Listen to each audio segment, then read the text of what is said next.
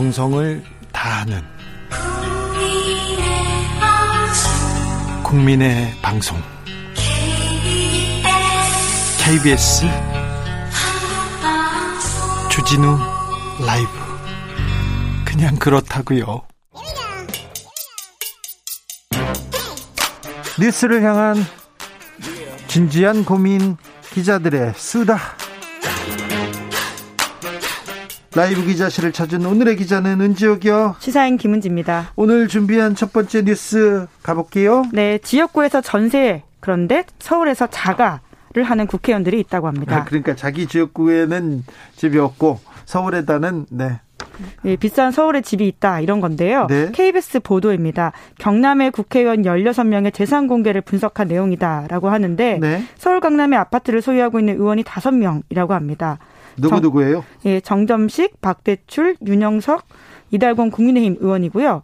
민홍철 더불어민주당 의원입니다. 네. 작년 실거래가 기준으로 모두 보면 경남 통영고성 지역구의 정정식 의원의 아파트가 가장 비쌌는데요. 50억 원 안팎이라고 합니다. 아, 강남의 아파트가 50억 원대라고요? 네, 실거래가 작년 기준이라고는 하는데요. 물론 네. 지금 좀 변동이 있을 수는 있습니다. 네. 그리고는 양산갑의 윤영석 의원의 아파트는 30억 원 가량이라고 하고요. 예. 진주갑 지역구의 박대칠 의원의 아파트 20억 원, 민홍철 의원은 부부 명의인데 20억 원 가량이라고 하고요. 예. 이달권 의원도 배우자 명의 아파트가 20억 원 가량 이라고 합니다. 네. 특히 이 의원 같은 경우에는 부부 명의로 서울 중구에도 공시지가 10억, 13억 2천만 원짜리 아파트가 있다라고 해요. 그런데 지역구에서는 전세 산다고요? 네, 그렇습니다. 그리고는 이제 강남이 아닌 곳에도 아파트가 있는 의원이 다섯 명 더 있다라고 하는데 네. 창원시 마산 하포구 최용도 의원은 광진구에다가 공시지가 6억 원대 아파트를 가지고 있고요. 사천 남해 하동 하영재 의원은 영등포구에 공시지가 5억 9천만 원짜리 그리고 밀양 의령 하만 창녕 조혜진 의원은 서대문구에 공시지가 7억 4천만 원 그리고 거제 설준 의원은 강동구에 공시지가 7억 8천억 원 그리고 거창 함양 산천 합천 김태호 의원은 종로구에 공시지가 9억 5천만 원 아파트 가지고 있다고 합니다. 공시지가 9억 5천만 원이면 실제로는 되게 한 15억 20억 막 이럴 때도 이럴 수도 있는데 의원들 뭐라고 합니까? 네, 그러니까 자기들이 국회의원이 되기 전부터 생활 기반이 서울에 있어서 네. 아파트를 가지고 있었던 것뿐이다. 재산 증식 목적이 아니다. 이렇게 입을 모았다라고 하는데요. 지역구에서 전세를 사는 이유는 일가구 이주택을 가지지 말라는 정부 정책에 따르기 위해서 중과세를 피하기 위해서 네. 두 채를 가질 여력이 없어서 와 같은 이야기를 했다라고 합니다. 네. 네, 아무래도 이제 해당 지역구에 있는 유권자로서는 굉장히 좀 씁쓸한 이야기일 수밖에 없는데요. 둘 음. 중에 하나 선택해야 된다면 본인 지역구 의원이 본인 지역이 아니라 서울 집을 선택했다라는 지점들이 네. 여러모로 좀 뒷말을 낳게 하는 것들이 있죠. 좀 그렇네요. 네.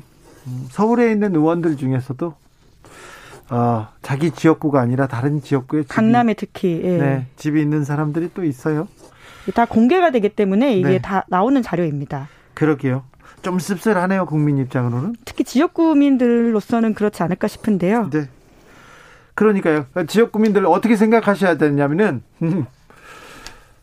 투표는 강남에서 하는 거예요. 투표는 서울에서 하는 거잖아요. 자기 지역에. 뭐 경우에 따라서는 네. 이제 주소지를 자기 지역에 둘 경우에는 자기 지역에서 할 텐데요. 근데 대부분 그렇지 않은 사람들이 있어요. 그런 의원이 얼마 전에 그 발견되기도 했었죠. 예, 과거에 곽상도 의원이 아마 본인 스스로 투표를. 그렇게 하자고 네. 올려가지고 네. 스스로 자기 자신의 주소지를 공개한 바가 있죠. 그렇죠. 자기는 대- 대구가 지역구였는데 서울에서 투표하고 있더라고요.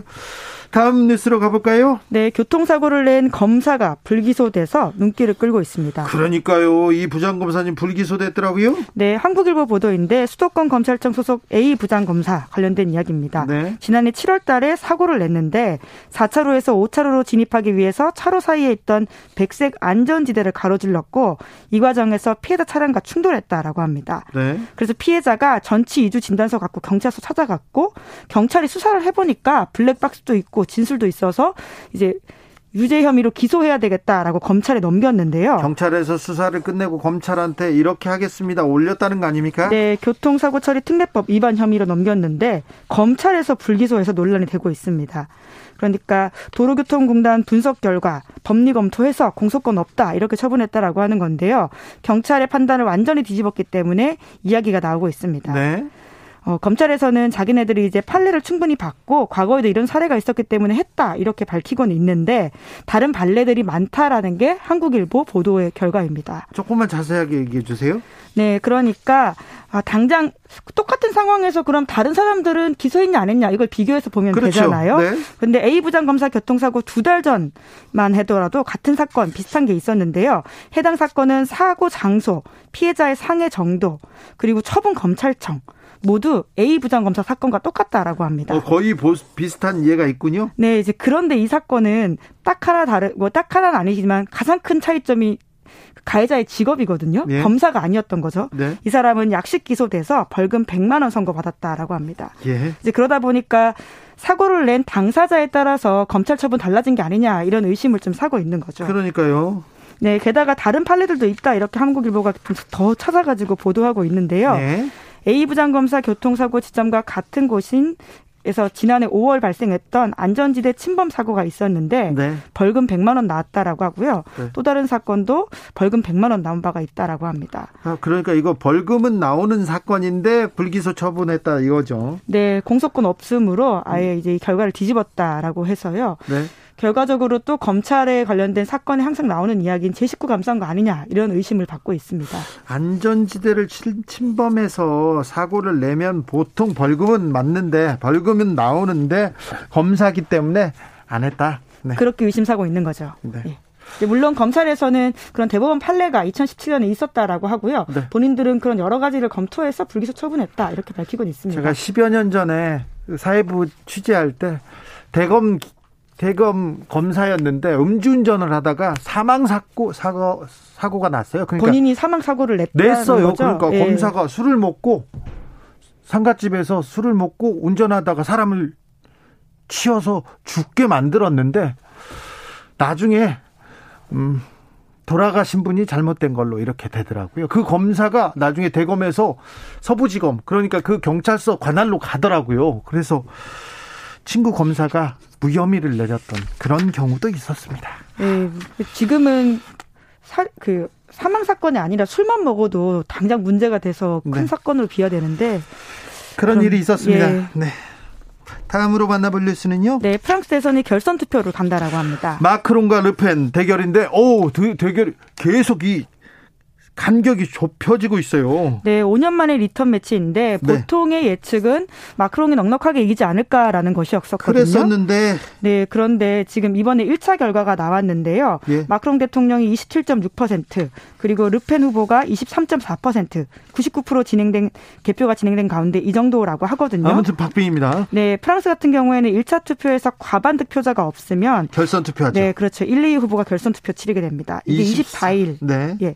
그러다 보니 보니까 3위, 4위가 또 얼마나 득표했고 그 표를 얼마나 가져올지를 관심 갖게 되는데요. 그리고 여기에서 또 3위, 4위가 누구를 밀어주느냐, 뭐, 그걸로 또 뜨겁습니다. 네, 일종의 단일화를 제도화하는 모델이 결선 투표이기 때문에 이게 어떻게 될지 굉장히 관심을 모으고 있는데요. 네. 3위는 극자 성향의 장리크 멜라숑.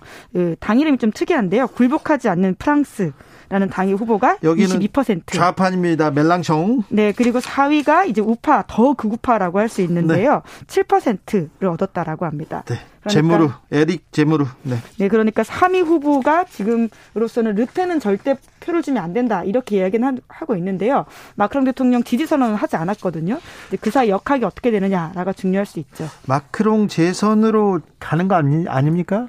네, 이제 애초만 하더라도 그렇게 넉넉하게 이긴다라는 것들이 큰 예측이었었는데요. 막판으로 갈수록 좁혀들어서 어떻게 될지 모르겠다라는 이야기 나오고 있는데 네. 가장 큰 변수가 우크라이나 침공을 통해서 여러 가지 상황이 좀 변했다라고 합니다. 아니, 러시아의 우크라이나 침공으로 인해서 우파 후보들이 지지율이 푹 꺼졌었어요. 꺼졌다가 왜 갑자기 올라오는 거죠? 네, 아무래도 경제 상황들이 이제 좋지 않다 보니까 생기는 아, 것들인데요. 아, 네. 특히나 지금 인플레이션도 좀 심각하고 게다가 르펜 후보가 과거에는 굉장히 극우적인 정책들을 많이 내세웠었는데 네. 이번에 민생 공약들 중심으로 많이 이야기한다라고 해요. 르펜 언제부터 들었던 이름이야 이렇게 얘기하는데 아버지 르펜 아니고요. 딸 르펜입니다. 그렇죠. 여성 대통령 후보라고 할 수 있는데 네. 30세 미만한테 소득세를 받지 않겠다.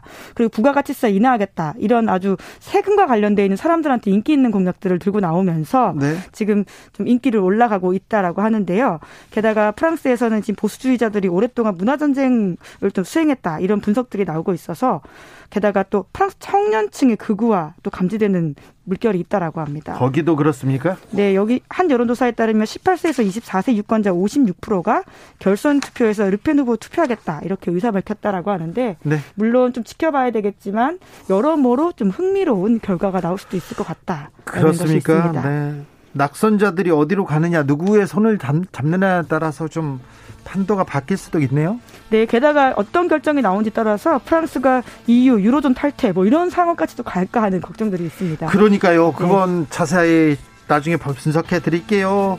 시사인 김은지 기자 함께했습니다. 감사합니다. 네, 감사합니다. 주진우 라이브 여기서 인사드리겠습니다. 어, 퀴즈 정답은요. 리밍보였습니다. 리밍보. 네. 리밍보. 아, 네. 저는 내일 오후에 5시 5분에 다시 돌아올게요. 지금까지 주진우였습니다.